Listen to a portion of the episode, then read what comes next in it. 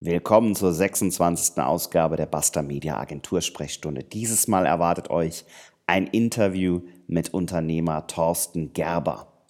Ein dramatisches, ein spannendes und vor allen Dingen ein sehr lehrreiches Interview. Viel Spaß! Die Basta Media Agentur Sprechstunde. Schön, dass ihr wieder da seid. Mein Name ist Thorsten Bastian und ich habe euch das bisher spannendste Interview, wie ich finde, mitgebracht. Und zwar habe ich das mit dem Unternehmer Thorsten Gerber geführt. Thorsten ist äh, Edelstahl-Trader und inzwischen auch Coach. Ähm, Thorsten musste im jungen Alter von 21 Jahren quasi über Nacht durch einen Schicksalsschlag die Firma seines Vaters übernehmen, hat dann gemerkt, dass die Firma ja finanziell in Schieflage war und was darauf folgte, war ein Kampf gegen Insolvenz. Und ähm, es stand sogar tatsächlich die Freiheit von Thorsten auf dem Spiel. Dazu erzählt er gleich ganz, ganz viel mehr. Das ganze Drama um diese Geschichte gipfelte dann in einer sehr dramatischen Nacht. Auch da hm, werdet ihr gleich mehr erfahren. Und ähm, ja, wie Thorsten da rausgefunden hat und was er heute macht, das erzählt er euch am besten selbst. Wir schalten jetzt einfach mal direkt ins Interview. Vielen Dank, Thorsten, für die offenen Worte, für das tolle Gespräch. Das hat mich wahnsinnig inspiriert und mitgenommen. Viel Spaß euch. Thorsten, schön, dass du da bist. Herzlich willkommen. Ja, lieber Thorsten, vielen Dank für deine Einladung. Vielen Dank für die Idee, äh, mit mir einen Podcast aufzunehmen. Ähm, ja, zwei Thorstens in einem äh, Podcast, auch Könnte noch gleich für Verwirrung sorgen, ne? ja, das äh, wollen wir doch mal gespannt sein, wie aufmerksam uns unsere Zuhörer folgen. Genau, aber einer hat einen leichten Akzent und der andere kann kein Deutsch, von daher das passt schon. Oder? Also. ich bin der, der kein Deutsch kann? Nein, nein, das habe ich nicht gesagt. Ja, es ist schön, dass du die Zeit gefunden hast. Ähm, ich, ich verfolge dich ja auf allen Kanälen und du bist ja, ja sehr untriebig und sehr viel momentan unterwegs. Ähm, von daher klasse, dass, dass wir das einrichten konnten. Ich freue mich nämlich unglaublich auf das Gespräch mit dir. Ähm, magst du dich vielleicht kurz den Leuten vorstellen, die dich noch nicht kennen? Ich mache es immer so, dass die Leute das selbst machen, weil ja, dann ist es einfach besser, als wenn ich was über dich erzähle, was vielleicht gar nicht stimmt. Ja, sehr gerne. Mhm. Ähm, dass ich auch Thorsten heiße, das äh, heiße, das dürfte jetzt schon klar sein. Ma mein Nachname ist Gerber.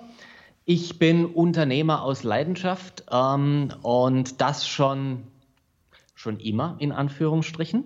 Mhm. Ähm, seit meinem 21. Lebensjahr, wobei damals bin ich Unternehmer geworden von, ja, über Nacht war das und okay. in einer Art und Weise, wie ich es mir nicht vorgestellt habe. Mhm.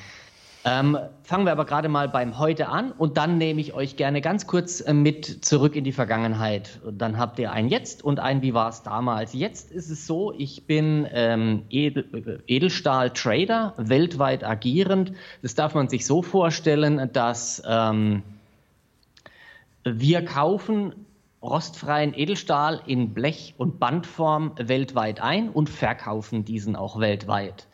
Das heißt also, dieses Material ist äh, auf, in Containern, auf Schiffen unterwegs und ich sehe das so gut wie nie. Okay.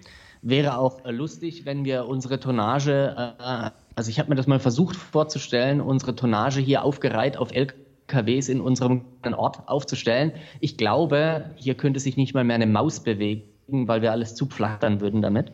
Okay. Ähm, also das sind, sind Tonnen oder, oder ja. Ja. Okay. Okay. also eine, eine, eine Mindestbestellmenge sind 20 Tonnen. Ähm, jetzt für den Nicht-Techniker 20 Tonnen, stellt euch einfach äh, 10 Fahrzeuge der gehobenen Mittelklasse vor. Also nehmen wir mal die drei großen, nehmen wir eine Mercedes E-Klasse, einen BMW 5er oder den äh, gleichen dann eben Audi A6. So, mhm. da haben wir dann zwei Tonnen ungefähr, was so ein Fahrzeug auf die Waage bringt und davon 10 Stück. Okay. Dann haben wir mal so eine Masse einfach als Vorstellung. Das ist Mindestbestellmenge quasi, ja, wenn man so richtig. sagen kann. Okay. Richtig, das ist okay. in der Tat Mindestbestellmenge. Ähm, warum ist das so? Dieses Geschäft ist ein sogenanntes Commodity-Geschäft, also ein Massengeschäft. So, jetzt wird dieses Material ja zigtausende von Kilometern transportiert Und um da die Frachtkosten einfach sinnvoll unterzukriegen, braucht es eine bestimmte Mindestmenge, ganz einfach, dass es Sinn macht. Und zum anderen, äh, wir beziehen ja direkt bei den Werken, also bei diesen großen Herstellern, beim typischen Stahlwerk. Mhm. Ähm, ein solches Stahlwerk tut sich mit einer Bestellung von kleiner 20 Tonnen einfach furchtbar schwer. Also das passt da auch nicht in die Logistik rein und so weiter. Okay. Eigentlich sind sogar wesentlich mehr bei einem Werk. Also normalerweise platziert man bei einem Werk ähm, Entschuldigung, ja, sagen wir mal zwei bis 500 Tonnen. So, und dann sind wir eben dazwischen, um das mundgerecht dann auch wieder für den Großhandel äh, und Service Center, das sind unsere klassischen Kundengruppen, ähm, mundgerecht zu verteilen. So, das ist Stand heute. Wir haben also Unternehmen in Deutschland, Asien und im arabischen Raum. Okay, also eure Kunden sind da oder, oder du hast Unternehmen auch ich, auf den Kontinenten? Ich bin da. Ah, okay. Ich bin da. Also okay. ich da, das sind meine Unternehmen. Ähm, und ähm, unsere Kunden sind natürlich eben auch in den entsprechenden Räumen, logischerweise. Ne? Also ja. klar. Mhm. Ja. Ähm, so, worauf ich besonders stolz bin, wir sind eigenfinanziert. Das heißt, wir brauchen eine maximal dafür, dass wir das Geld überweisen können. Mhm. Ja, also das ist einfach so, mir sagt kein Banker mehr, was ich zu tun und zu lassen habe. Jetzt muss ich aber aufpassen, dass ich nicht anfange, über die Banker zu hetzen, aber da kann ich jetzt gerne sogar schon den Bogen in meine Vergangenheit schlagen, ja, wobei okay. ich nicht Banker äh, für das verantwortlich mache, was äh, ich erlebt habe, sondern ausschließlich mich selber. Lass uns ganz kurz nochmal zu dem, wenn, wenn das für dich okay ist, mit, zu ja. der Edelstahl-Trading-Geschichte ja, kommen. Ja, also du kaufst quasi Edelstahl ab Werk und verkaufst es dann an den Meistbietenden oder an, an deine Kunden zum, zum Tagespreis? Also ist das so eine Art wie ein Termingeschäft oder, oder machst du noch was mit dem Edelstahl? Also ich mache gar nichts mit dem Edelstahl. Okay. Also ich mhm. selber äh, verkaufe den einfach nur als klassischer Händler weiter weiter, nachdem ich ihn mhm. eingekauft habe. Das geschieht in den allermeisten Fällen auf Kundenbestellung hin. Okay. Äh, ab und an mache ich mal sogenannte Long-Positionen, sprich also ich kaufe dann ein, wenn ich meine, ja, jetzt macht es Sinn, sich das einfach auch mal spekulativ ans Lager zu legen. Äh, das mache ich aber in der Tat im überschaubaren Rahmen. Ich sage mir, ich bin kein, äh, ich bin Stahlhändler und kein mhm. Zocker. Okay. Das so. heißt, du hast aber auch keine riesigen Lagerflächen, sondern das, was du bestellst, geht dann eigentlich direkt an deinen Kunden wieder weiter, oder? Ja, ich habe also eine okay. kleine Lagerfläche in Italien, in einem Hafen, in einem Seehafen. Aha. Und da kann ich dann einfach mal zwischenlagern, wenn ich jetzt sage, okay, es ist einfach noch nicht verkauft, äh, obwohl ich es einfach mal so halt bestellt habe. Halt, wenn ich etwas ins Blaue hinein bestelle, ist das also schon so, dass ich weiß, dass das Material auf jeden Fall benötigt wird. Ich weiß nur noch nicht von wem und wann. Okay. Also ich bestelle da jetzt nichts, was, was nicht gängig wäre. Hm? Mhm. So, und das kann dann einfach mal ein paar Wochen liegen, bis ich meine, so jetzt ist ein guter Zeitpunkt und dann biete ich es der Kundschaft eben an. Alles klar, okay. Ja, aber das ist also der kleinere Teil unseres Geschäfts. Unser Hauptgeschäft ist wirklich auf Bestellung hin, also sogenannte ja, Back-to-Back-Geschäfte. Mhm. Mhm. Ich frage deshalb so genau, weil, weil jetzt kommen wir ja dann ein bisschen in die Vergangenheit und ich glaube, dann ist das auch für die meisten klarer, weil ich klar, dadurch, dass wir schon mal vorher miteinander gesprochen haben, uns ein bisschen kennengelernt haben, war es mir jetzt schon grob klar, was du da machst, aber ähm, auch einfach mal so die Dimensionen dafür zu bekommen, ähm, was dahinter steckt, auch was finanziell dahinter steckt und, und was da auch für Risiken sind. Ne? Also ein Risiko ist natürlich in dem Moment da, wenn ich äh, äh, einfach für, für mein Lager erstmal was bestelle. Man darf sich das so vorstellen, der äh, Preis des rostfreien Edelstahl ist extrem volatil. Ähm, also bei uns, wir haben äh, auf, auf jedem unserer Rechner läuft den, den ganzen Tag äh, eine bestimmte Website mit, wo wir den Nickelkurs sehen. Also Nickel ist ein Industriemetall, nicht? Mhm was äh, einfach maßgeblichen Einfluss auch auf die Preisgebung hat im rostfreien Edelstahl, in diesem Commodity-Bereich. Und welchen Kurs wir noch beachten oder beobachten, ist der US-Dollar-Euro-Wechselkurs. Ähm, der Edelstahl wird weltweit in US-Dollar gehandelt. Okay. So. Und auch da gibt es natürlich dann günstige und ungünstige Momente, nicht? Und auch da kann es wirklich passi passieren, dass sich innerhalb von einem halben Tag die Welt verändert. Mhm, mh. Also es ist schon, äh, sagen wir mal, risikobehaftet. Das ist nicht ohne, ja. Okay, also du musst quasi auch wissen, zum richtigen Zeitpunkt einkaufen und zum richtigen Zeitpunkt wieder verkaufen. Ja, mhm. das ist so. Okay. Das ist so. Mhm. Also da hat sich natürlich das, das Stahlhändlersein schon einmal massiv verändert. Äh, früher sind an diesen sogenannten Fieberkurven und nervösen Bildschirmen ja maximal die Investmentbanker gesessen. Ja. Ähm, ja, und heute sitze ich als Stahlhändler selber davor. Äh, manchmal zugegeben muss ich mir selber an den Kopf greifen und sagen, äh, ich bin Stahlhändler, kein mhm. Banker. Mhm. Aber so ist das nun mal und es macht mir auch Spaß. Also klar, natürlich, es gibt die Momente, da denkst du, warum habe ich nicht mehr gekauft? Schade. Okay, ja. Und es gibt die Momente, Mist, warum habe ich überhaupt gekauft? Mhm. Also ja, aber unterm Strich haben wir bisher immer Geld verdient. Okay. Und ja. das Geschäft hast du mit 21 Jahren quasi übernommen, wenn ich es richtig Nein. verstanden habe, oder? Nein. Okay. Also okay. das war ein ganz anderes, äh, ah, okay. das war ein ganz anderes Geschäft. Ähm, das war auch Stahl, mhm. hatte aber nichts wirklich mit dem rostfreien Edelstahl in dem Sinne zu tun, sondern es war ein stahlverarbeitendes Unternehmen, welches Zulieferer für den Werkzeug- und Formenbau war. Werkzeug- und Formenbau ja im Prinzip ist so gut wie alles, was wir von unseren Konsumgütern äh, verwenden, in irgendeiner Form mal hergestellt worden ja. und dann sehr oft, äh, wenn es aus Kunststoff oder Metall ist, in einem sogenannten Stanz- und Umformwerkzeug oder auch in einem sogenannten Spritzgusswerkzeug hergestellt worden. Mhm. Und diese Industrie, die habe ich früher beliefert. Ich selber bin auch Werkzeugmacher, Fachrichtung Formenbau und gelernter Industriekaufmann. Also ich habe zwei Berufsausbildungen. Okay. Ähm, das war auch mit Sinn so gemacht, weil ich sollte dieses Unternehmen, welches ich dann zwangsweise über Nacht äh, äh, übernommen habe, auch wirklich übernehmen, aber eben weder über Nacht noch so früh und ja. noch in dem Zustand, in dem ich es dann übernommen habe. Wie ist es soweit gekommen? Es war das Unternehmen von meinem Vater. Mhm. Und mein Vater ist im Februar 98, ja, also innerhalb von drei Tagen äh, verstorben, aber halt innerhalb von Sekunden ins Koma gefallen.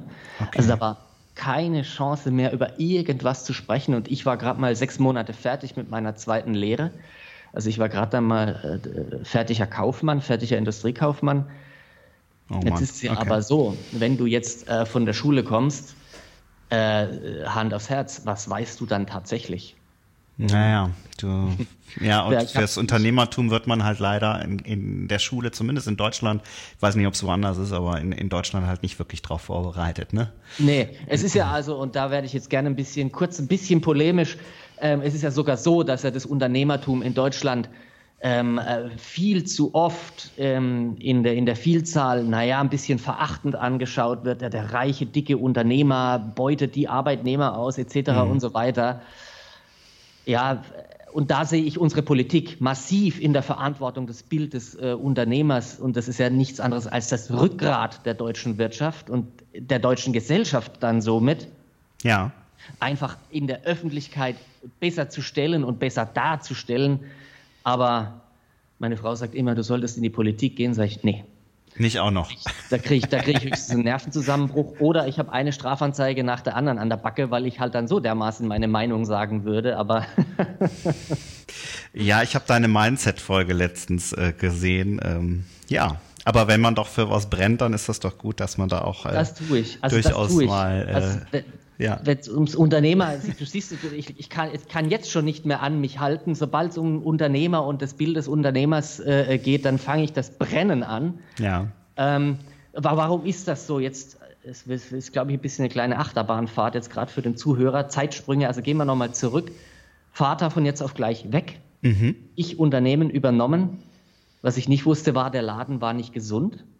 Okay. Das Ding Was, hatte, wie wäre denn der normale Plan gewesen? Mehrere Jahre gemeinsam die Firma führen, er, er ja. bringt dir alles bei, was du wissen musst und, und ja. äh, okay. Und, geme mhm. und, gemeinsam das Ding halt, äh, sagen wir mal, was Investitionen angeht, die gemeinsam zu tätigen, weil ich ja eben den technischen Hintergrund dann hatte, den hatte mein Vater nicht. Also man muss sich mal überlegen, er hat sich, ich meine das nicht vorwurfsvoll, überhaupt gar nicht, gar nicht, gar nicht, gar nicht, gar nicht. Also ich bin auch nicht irgendwie dann irgendwann, oder dass ich mal einen Groll auf ihn hatte, das ist null, gar nicht. Mhm. Ähm, aber er hatte kein technisches Wissen und hat dann ein verarbeitendes Unternehmen gegründet. Okay. Ja, da macht man sich natürlich immer abhängig von Mitarbeitern oder damals Mitgesellschaftern. Aber das war vor meiner Zeit, dass es einen Mitgesellschafter gab. Ja, das sind halt so die Fehler, die man machen kann, nicht? Okay, das heißt also, du musstest von, von heute auf morgen tatsächlich eine Firma übernehmen mit allem, was da war. Ja, und das war nicht, stand nicht ganz sauber und nicht ganz gesund da. Mhm. Viel zu hohe Verbindlichkeiten, ähm, äh, nur eine relativ moderne Fertigungsanlage zwischen lauter Veralteten, die aber nicht voll ausgelastet war. Es gab nicht die richtigen Mitarbeiter für diese CNC-Fräsmaschine, die da rumstand. Also es waren so viele Baustellen, aber ich jung und äh, viel gewusst, nämlich vor allem nichts ähm, habe halt gedacht, ja, ich, ich krieg das schon gerockt, ich, ich reiß hier das Ruder rum. Ja. Musste ich ja auch von, von, von der ersten Sekunde an nicht. Die Mitarbeiter wollten ja auch wissen, geht's weiter, etc. Die Bank wollte wissen, geht's weiter. Ja klar, habe ich überall gesagt, ich mache das Ding weiter. Ja, ich meine, allein der Schicksalsschlag, den Vater so schnell zu verlieren, ist ja schon das eine. Ja. Aber dann zu wissen, okay, da sind, ich, ich weiß nicht, wie groß der, der die Firma damals war, aber da sind zig Mitarbeiter, da sind ich Verbindlichkeiten. 16 Mitarbeiter da okay, und äh, krass. ja, äh, Verbindlichkeiten und ja klar, natürlich. Und das also, mit 21. Ja, mit 21. Boah. Okay. Ähm, 21 oder gerade 22, ja, war zum Jahreswechsel. Also gerade, ja, 21, mhm. 22. Hm? Mhm. Ähm, und du sagst, den Schicksalsschlag, ähm, den habe ich erst viel, viel später verarbeiten können. Ich hatte nicht mal die Zeit, um meinen Vater richtig zu trauern. Es okay. war, ging nicht, war kein Raum da, es war nicht möglich. Und das ist etwas, das muss ich sagen, das hat echt Spuren hinterlassen. Und sowas sind Spuren, die kriegst du nicht mehr so ohne weiteres weg. Ähm, also deswegen immer, wenn, wenn man einen Schicksalsschlag hinzunehmen hat, ja ja, man soll aufstehen und den Staub abklopfen, aber man darf sich um Himmels Willen bitte auch den Raum geben, zu trauern und das zu verarbeiten. Mhm. Das ist einfach schon mal etwas an der Stelle, was jetzt da einfach passt und ich schon mal gleich loswerden mag. Okay, ja. Ähm, ja, ich habe dann sieben Jahre um dieses äh, unternehmerische Überleben gekämpft und habe halt selber noch echt jeden Fehler gemacht, den man nur machen konnte. Also definitiv jeden. Hm? Mhm, mhm, okay. Und einer der größten Fehler war, das komplette Privatvermögen da reinzustecken. Das war halt, ja, ja, dumm. Na, nicht dumm, ich habe halt dran geglaubt, dass ich es schaffe, aber aus heutiger Sicht sage ich, meine Güte, äh, wie, wie blauäugig war es damals. Ja, ja, Das sind die Learnings, die daraus entstanden sind. Nach sieben Jahren war halt kein Geld mehr da, die Bank wollte mir auch keins mehr geben. Sicherheiten waren sowieso schon aufgebraucht. Äh, das heißt, also die Sicherheiten waren so belastet, da ging gar nichts mehr. Mhm. Und ich musste dann äh, einfach Insolvenzantrag stellen für die, für die Gesellschaft, für das Unternehmen.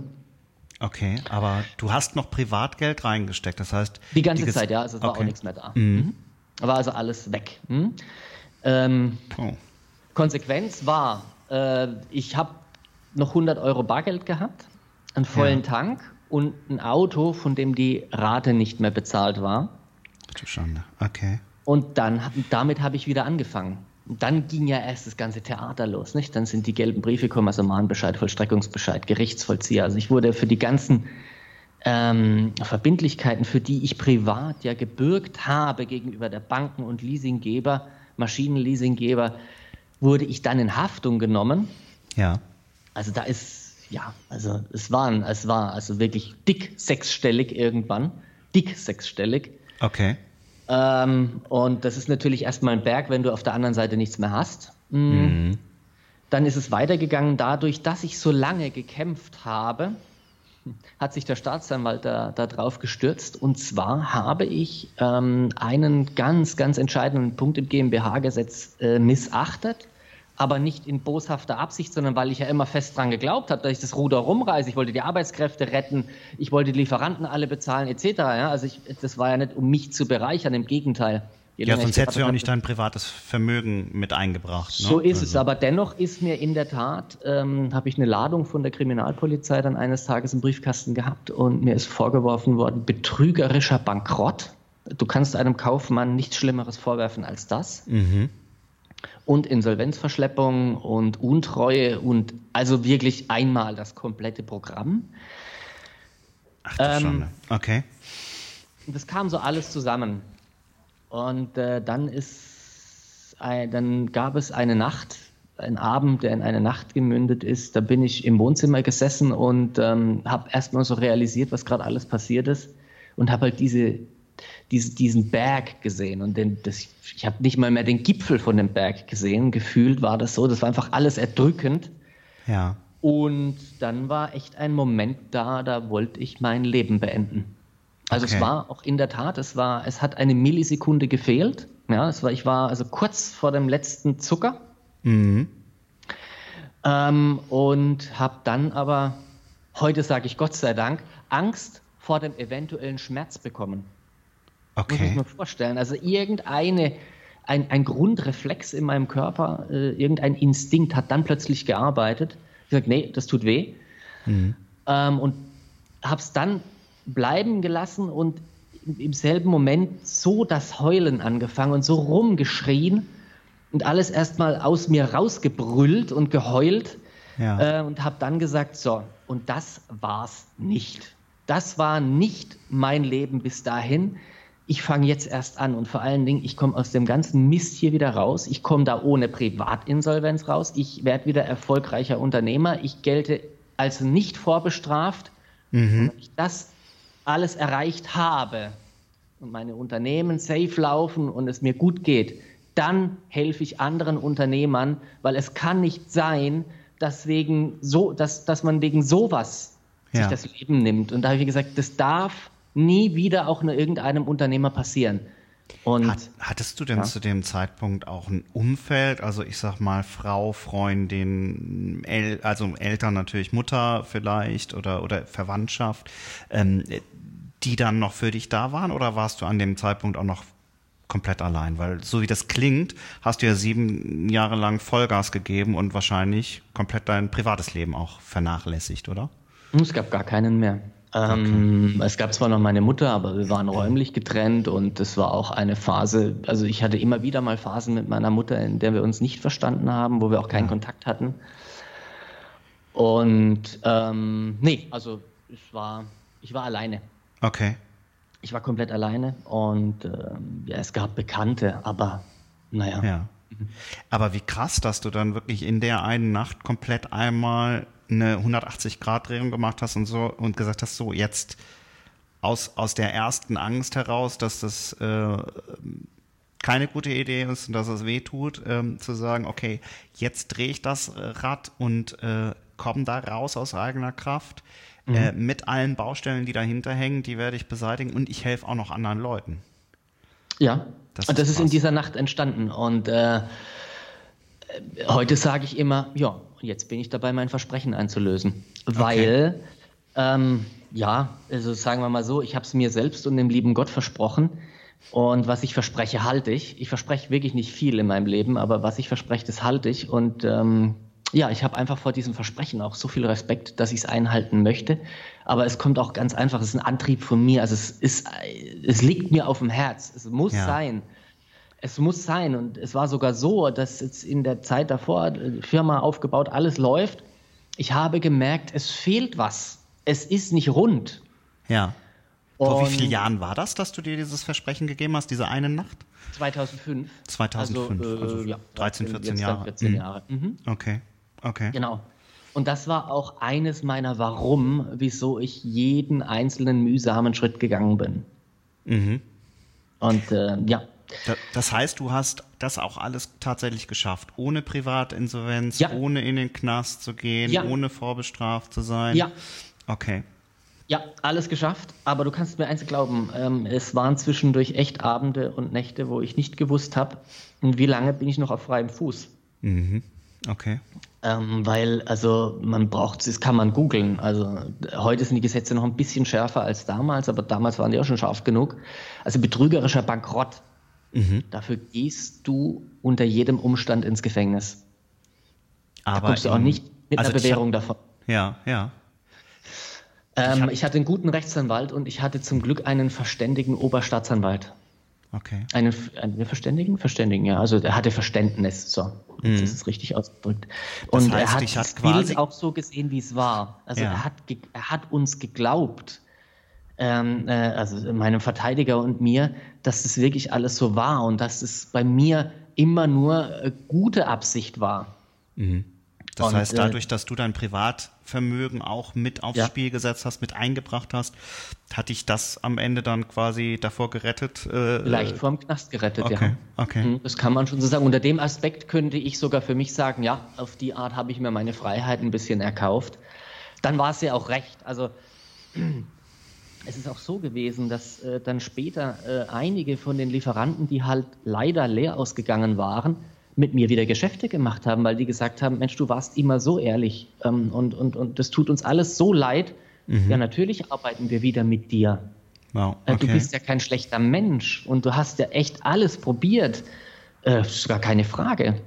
Und das war natürlich für mich auch ähm, ähm ein wichtiges Signal, dass man, auch wenn man Schwierigkeiten hat, solange man transparent und ehrlich bleibt und ethisch sauber bleibt, ja.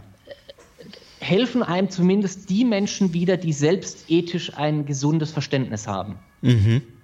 Selbst wenn die erstmal dabei Geld verlieren. So war das. Eine wahnsinnig wichtige Erkenntnis natürlich auch, ne? Gut, teuer ja. erkauft in dem Falle, weil wäre das nicht passiert, hättest du die Leute wahrscheinlich nicht so auf die Probe stellen können. Äh, auch ja. nicht müssen natürlich, klar. Auch nicht müssen, ja, genau. Mhm. Ähm, aber da ist auch, also das ist bei mir ganz tief verwurzelt, der ehrbare Kaufmann. Äh, den gibt es äh, immer weniger. Ähm, aber ich bin also in der Tat noch ein, ein Verfechter davon. Ich sage immer, ich brauche keinen Vertrag. Für mich mhm. ist der Handschlag viel wichtiger. Mhm. Aber gut, natürlich macht man bei unseren Geschäften äh, Verträge, es ist klar. Aber ähm, ein Wort ist für mich ein Wort. Und ja. das ist, es gibt noch, ein, man kann das auf Wikipedia, glaube ich, finden. Es gibt noch eine Branche, in der das sehr, sehr weit ähm, oben gehalten wird und, und als sehr wichtig äh, erachtet wird, äh, der ehrbare Kaufmann und ein Mann ein Wort. Das ist in der Tat die Diamantenhandelsbranche. Ach, okay.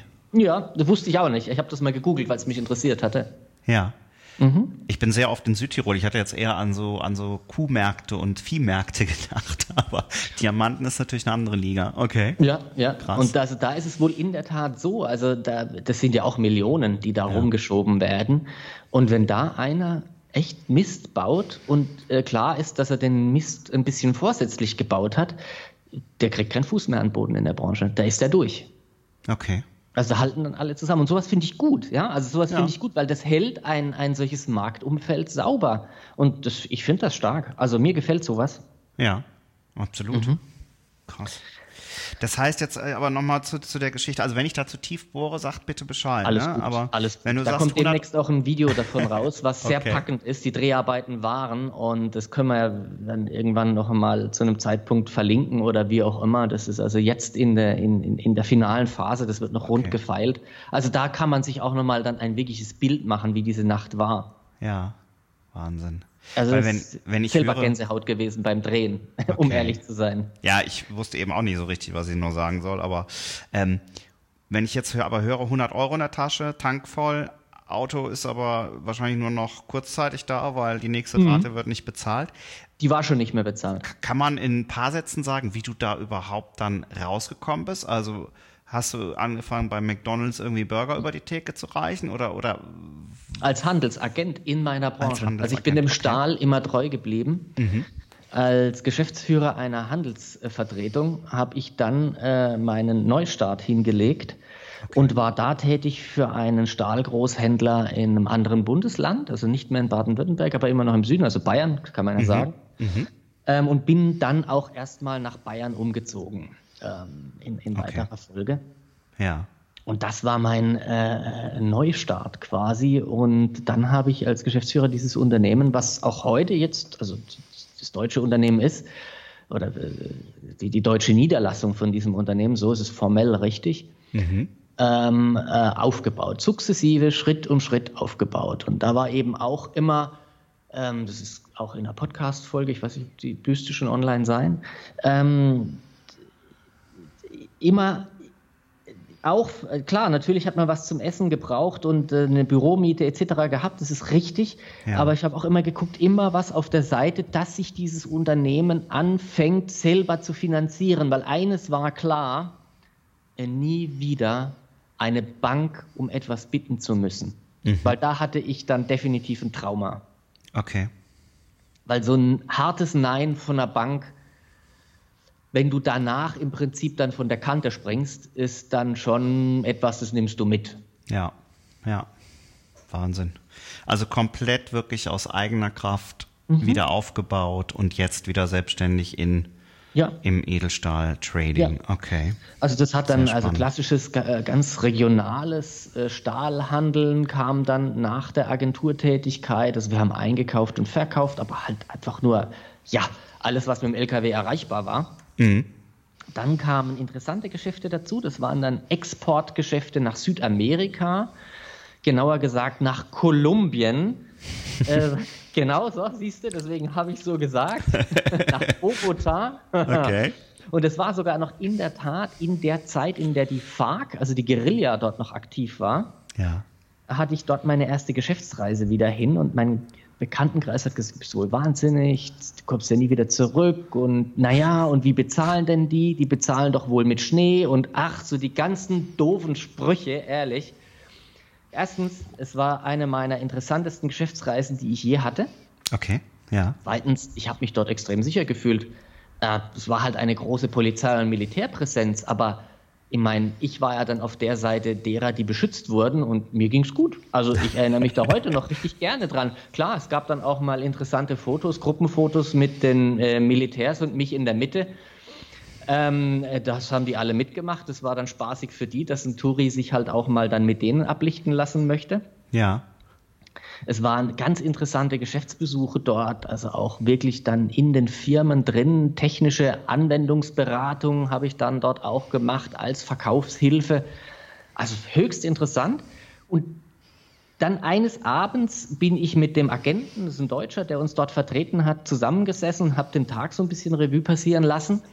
Und dann hat er mich gefragt, sag mal, du weißt ja, ich mache ja da noch Handelsagent für dieses äh, Edelstahlunternehmen da aus Taiwan. Ja. Mhm. Mhm. ja, hättest du da nicht auch Lust drauf? Die haben nicht so wirklich jemand richtig Gutes in, in Europa und jetzt weiß ich ja, wie du arbeitest, du hast technisches Hintergrundwissen, deine Frau ist Italienerin, Deutschland und Italien sind die Kernmärkte für rostfreien Edelstahl in Europa. Wie sieht's denn aus? Magst du dir das mal anschauen? Ja. Habe ich gesagt, jo, okay, angucken kann ich ja mal. wer mich jetzt lange kennt, der schmunzelt dabei, weil ich habe früher immer gesagt, lass mich mit rostfreiem Edelstahl in Ruhe. Ich will davon nichts wissen. Mhm. Okay, okay. Heute ist es das Hauptgeschäft, nicht? Also und so hat das dann angefangen. Also erst dann auch wieder als klassische Handelsagentur für, die, für dieses eine Unternehmen auf Provisionsbasis. Mhm. Und da galt dann das Gleiche wie damals. Geld auf die Seite, Eigenkapital aufbauen, um die ersten eigenen Trading-Geschäfte dann selber finanzieren zu können, bis der Umsatz dann das Rollen anfängt. Auch wieder ganz mühsam, Schritt für Schritt. Okay. Aber dafür stabil. Klasse. Wahnsinn. Das war dann wie viele Jahre nach ähm, quasi der Fünf. Ja, nach dem Fünf Neustart. Jahre danach, also mhm. 2009. Wir haben mitten in der Wirtschaftskrise, mitten in der Finanzkrise, haben wir mit diesem neuen Geschäftsfeld angefangen. Also auch da hat wieder jeder den Vogel mir gezeigt. Sagt, du spinnst doch. Und ich habe gesagt, ja, zeigt immer nur den Vogel. Ihr habt mir schon mal einen Vogel gezeigt und es hat hinterher funktioniert. Also das ist für mich jetzt mittlerweile ein verlässliches Zeichen. Wenn mir einer einen Vogel zeigt, dann weiß ich, es funktioniert. Dann klappt's. Ja, okay. genau. Also wenn alle um dich rum sagen, Thorsten, genau das ist der Weg, dann weißt du, okay, äh, nochmal eine Nacht drüber schlafen. Richtig, genau. okay. Sehr gut. Ähm, Aber auch ja. in der Zeit auch immer noch gemerkt, okay, das, das, wenn ich es richtig verstanden habe, eben, das ist es noch nicht. Das ist noch nicht 100 Prozent das, was ich mir in der einen Nacht versprochen habe. Ja, es hat was gefehlt. Und mhm. äh, dann äh, habe ich mich äh, erst letztes Jahr wieder so richtig intensiv damit beschäftigt. Ja. Und das weiß ich, das war im Sommerurlaub und dann hat eben auch eine intensive Zusammenarbeit mit einem uns beiden bekannten Verkaufstrainer angefangen. Mhm. Sollen wir ihn nennen oder dürfen wir ihn nicht wir nennen? Wir dürfen Dirk da schon nennen, ja, klar, natürlich. Der Herr Kräuter, genau, ja, okay. Ja. ja. Dann habe ich auch letztes Jahr entschieden, in seine Mastermind einzutreten. Mhm. Mastermind um, heißt ein Jahr lang Mentoring, immer mal wieder treffen, ja, in einem in kleinen ein, Kreis quasi genau. sich austauschen. Mhm. So, mhm. Das, das, war sehr, sehr spannend äh, für mich gewesen. Und da habe ich dann auch gesagt, so und jetzt gehe ich in die Sichtbarkeit mit meinem ganzen Thema, mit meiner ganzen Story, mit meiner ganzen Geschichte. Ähm, das war natürlich für mich auch definitiv außerhalb meiner Komfortzone. Ja. Ähm, aber auch heilsam. Also es hat mich selbst auch nochmal ein Stück geheilt. Ähm, und dann habe ich gemerkt, okay, das treibt mich wirklich an. Jetzt kann ich endlich das machen, was ich damals versprochen habe. Jetzt kann ich endlich gucken, wie helfe ich jetzt anderen Unternehmern und wie erfahren andere Unternehmer von mir. So, da gehört eben Social Media, Podcast, ja. ähm, äh, Facebook, Instagram, einfach auf mich aufmerksam machen. Dann gab es ja auch ein Interview bei Dirk, ähm, dann mal die eine oder andere Kräuter-TV-Folge mit ihm. Verlinken und dadurch, wir auch alles gleich. No? Können wir ja. machen, ja. Äh, dadurch habe ich natürlich die Sichtbarkeit gewonnen und dann ist auch in der Tat eine Idee entstanden, eine Mastermind, einen, ein Masterminds an sich ist ja, ein ist ja eigentlich ein, ein, Anglizismus, also das ist ja eigentlich ein, ein, ein Modebegriff in meinen Augen, weil Masterminds gibt es eigentlich schon immer. Früher ja. nannte man das auf Deutsch Erfa-Gruppe. Okay. Das war nichts anderes, als ist ja nichts anderes als ein Arbeitskreis. Ja. Und dann habe ich eben gesagt, gut, dann mache ich jetzt, wie erreiche ich möglichst mehrere und dann aber in kurzer Zeit und kann mit denen intensiv arbeiten und kann eine Plattform bieten, dass die sich auch wieder mit ihren eigenen Emotionen und Herausforderungen austauschen können.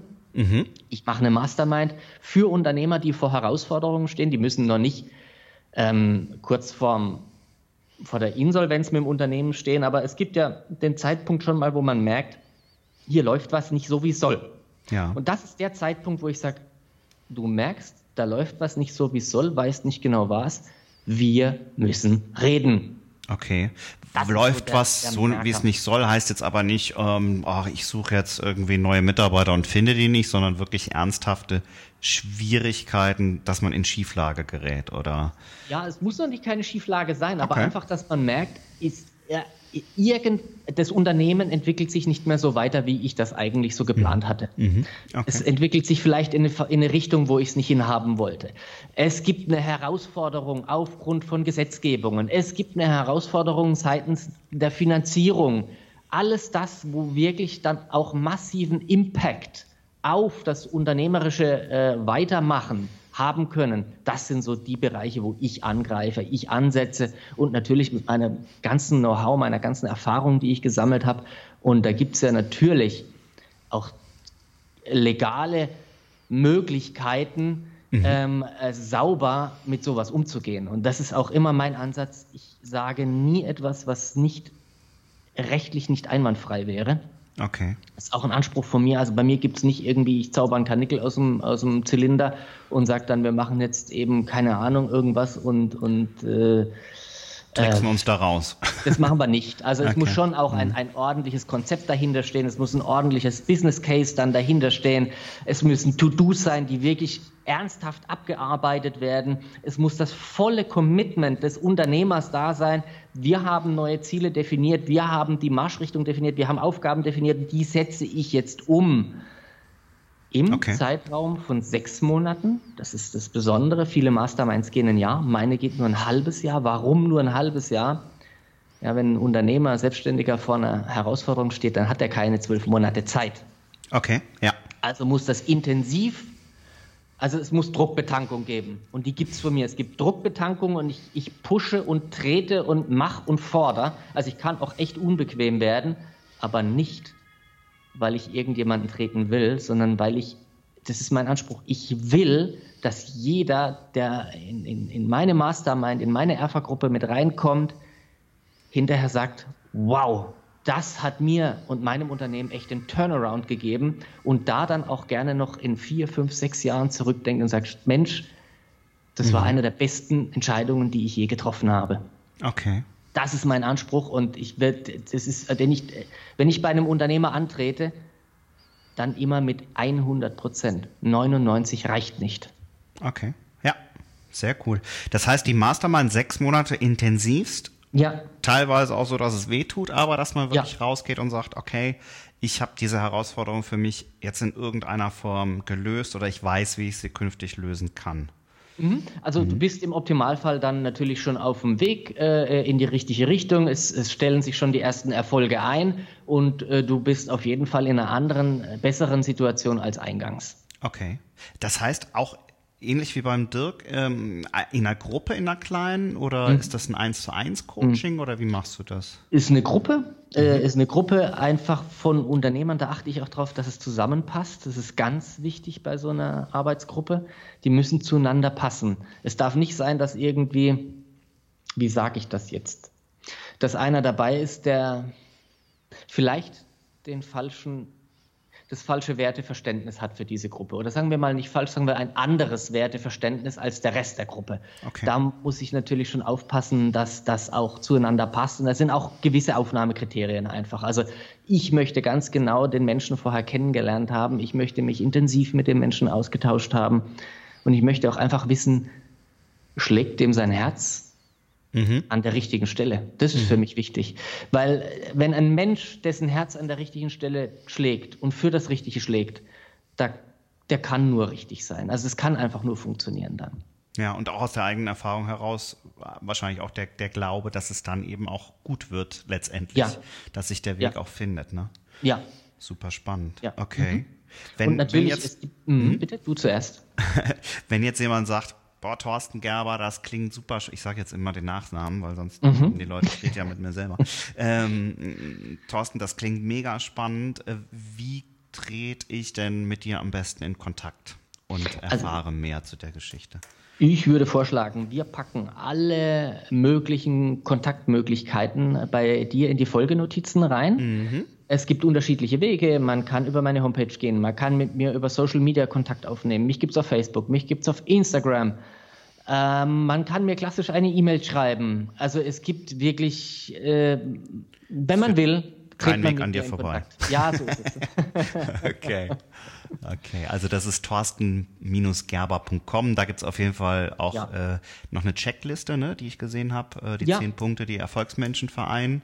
Mhm. Die gibt's glaube ich, kostenlos, wenn man einfach seine E-Mail-Adresse angibt und dann, Gibt dann es, kann man wobei die Website jetzt gerade gestern äh, vereinbart wurde, dass die überarbeitet wird. Äh, das Ding ah. ist dann, heißt dann auch anders, das ist ein White Paper, was es da in Zukunft gibt. Okay. Ähm, ähm, es ist auf der Website auch erstmal ein Online-Coaching-Programm, ein Online-Trainingsprogramm verfügbar mhm. für mhm. jemand, der sagt, naja, vielleicht ist mir eine Mastermind erstmal zu viel, der kann auch gerne so einsteigen. Okay, cool. Wobei, sagen wir mal, den, richtig, den richtigen Vollcontent, den kann es nur in einer Arbeitsgruppe geben. Ich mhm. denke, das ist uns allen klar. Ja. Also, ja. ja. Es gibt es einfach, und wenn ein ja, okay, ich will dich aber ganz und nur für mich, das gibt es. Ich mhm. mache derzeit das auch schon. Ähm, aber das ist wirklich komplett. Also äh, da habe ich einen ganz engen Filter, sage ich mal okay. so. Ja, da habe ich einen ganz engen Filter, weil da bringe ich mich volles Rohr einfach äh, eins zu eins in dieses Unternehmen ein. Also äh, bei meinem aktuellen Auftrag, der da läuft, da spreche ich nicht von ihr, sondern da spreche ich von wir. Okay. Ich denke, das sagt schon mal viel. Also wenn ich in diesem Unternehmen bin, spreche ich immer von wir machen dies, unser Ziel ist das und wir gemeinsam erreichen das. Okay, okay. Das heißt, da wird es noch, noch exklusiver quasi und intensiver. Ja, mhm. also da okay. hat man dann, ja, also da gibt es dann auch jederzeit Anruf. Tag und mhm. Nacht, naja gut, nachts wird es ein bisschen schwierig, da schlafe auch ich mal.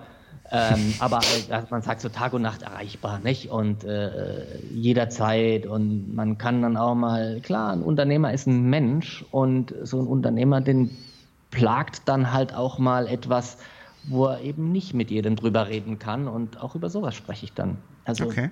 so weit wie meine Kompetenz eben geht und ich bin dann aber auch ehrlich, wenn ich merke, uff, da würde ich mich jetzt arg weit aus dem Fenster lehnen. Da sage ich dann auch mal ehrlich, pass auf, meine Ansicht ist die und die, aber ich kenne aus dem und dem Teilbereich noch einen Profi, der das hauptberuflich macht. Wollen wir den und den mal noch konsultieren dazu? Das ist ja auch Gold also ich Bin nicht, ja. ja. also ja. ich bin da nicht einer, der sagt, ich kann alles, hm. kann ich gar nicht, aber ich kenne die richtigen Leute. Mega spannend. Ich kann vieles, ich kann extrem vieles. Äh, mhm. Das ist klar, bei dem, was ich da auf meinem Weg gelernt habe, das lernt man auf einer Universität nicht, behaupte ich. Jetzt. Nee, auf um, jeden Fall. Aber nicht. ich habe vor allem auch noch die richtigen Menschen kennengelernt. Ja, ja. Von der Profikanzlei für Insolvenzrecht bis hin für Steuerberater, wenn es in komplexe Konstruktionen gehen muss, weil man vielleicht international tätig ist, ähm, bis hin ähm, zu, zu einfach auch ja, Menschen, wenn es wirklich um die Seele geht.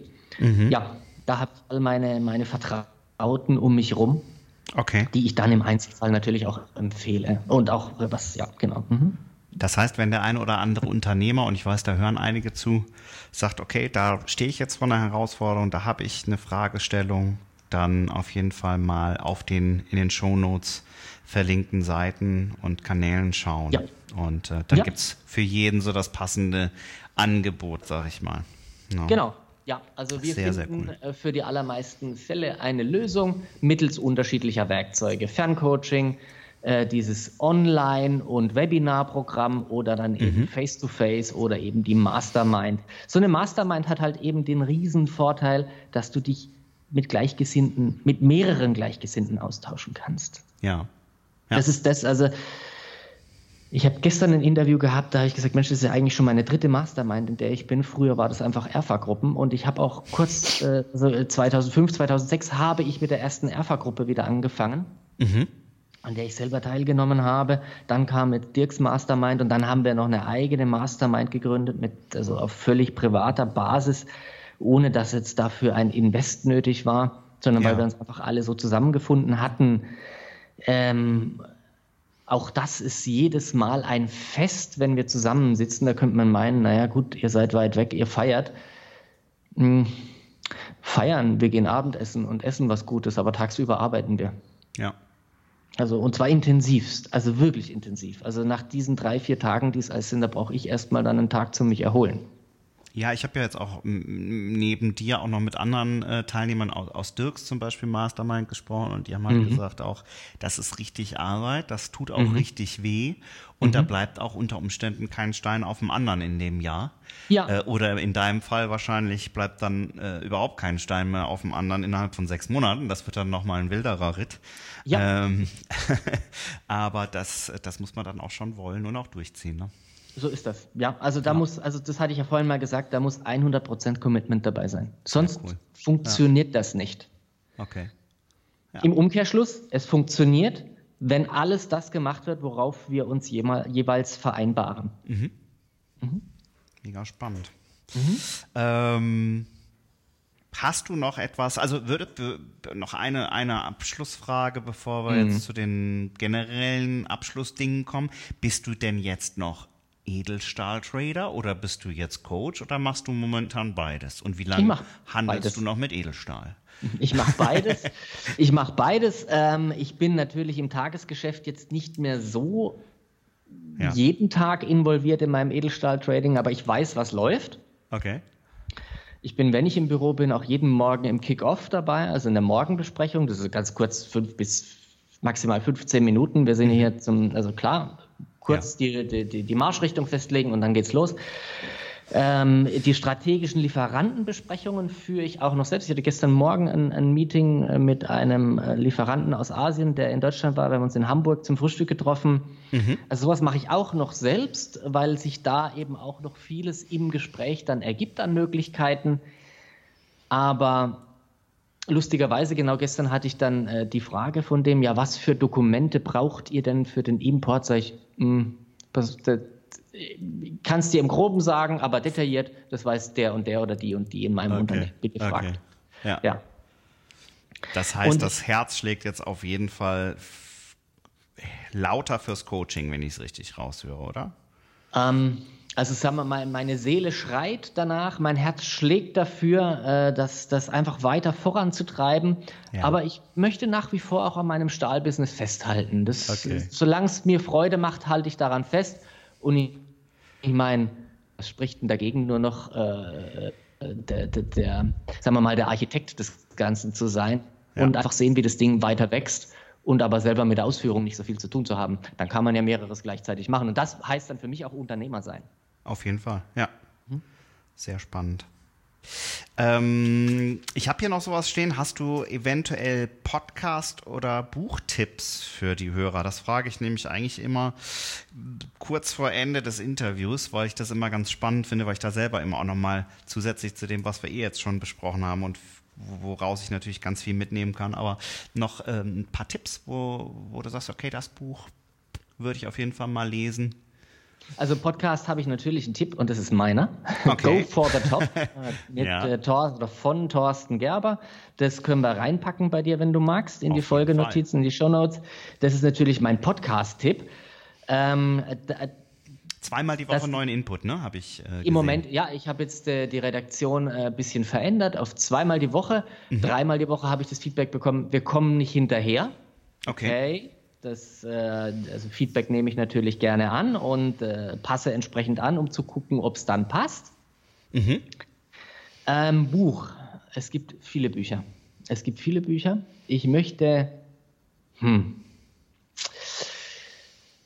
Ah, es gäbe jetzt ein Buch, aber damit würde ich extrem polarisieren anfangen. Und ähm, sagen wir mal, es gibt ein anderes. Das war für mich in der Trading, im Trading-Business extrem spannend. Das habe ich gelesen.